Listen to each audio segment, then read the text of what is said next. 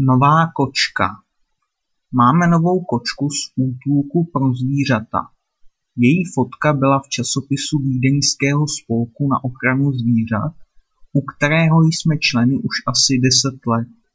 Kočka se jmenuje Minka a je jí deset let. V domě už žijí dvě kočky, které jsou mírné a máme také dostatečně místa a proto jsme si mysleli, že to bude fungovat. V neděli odpoledne jsme přijeli s Minkou domů.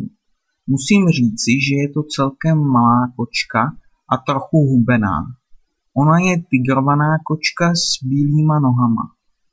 Na začátku byla hodně zvědavá a naše dvě kočky byly také zvědavé.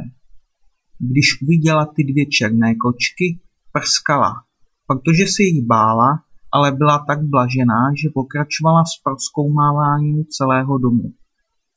Nejlepší pro ní byla tráva pro kočky a když již jsme jí krmili, jedla moc krmiva. Tak to bylo i druhý den, ale ten třetí den jsme si všimnuli, že Minka se stěrala pod pohovkou a byla nervózní a nechtěla ani jíst. Proto jsme si říkali, že by bylo lepší oddělit je od ostatních koček na několik dnů do doby, než by si mohla zvyknout s námi a potom i s ostatníma kočkama.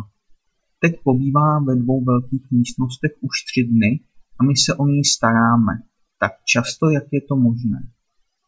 Doufáme, že naši kočky si po nějaké době na sebe zvyknou.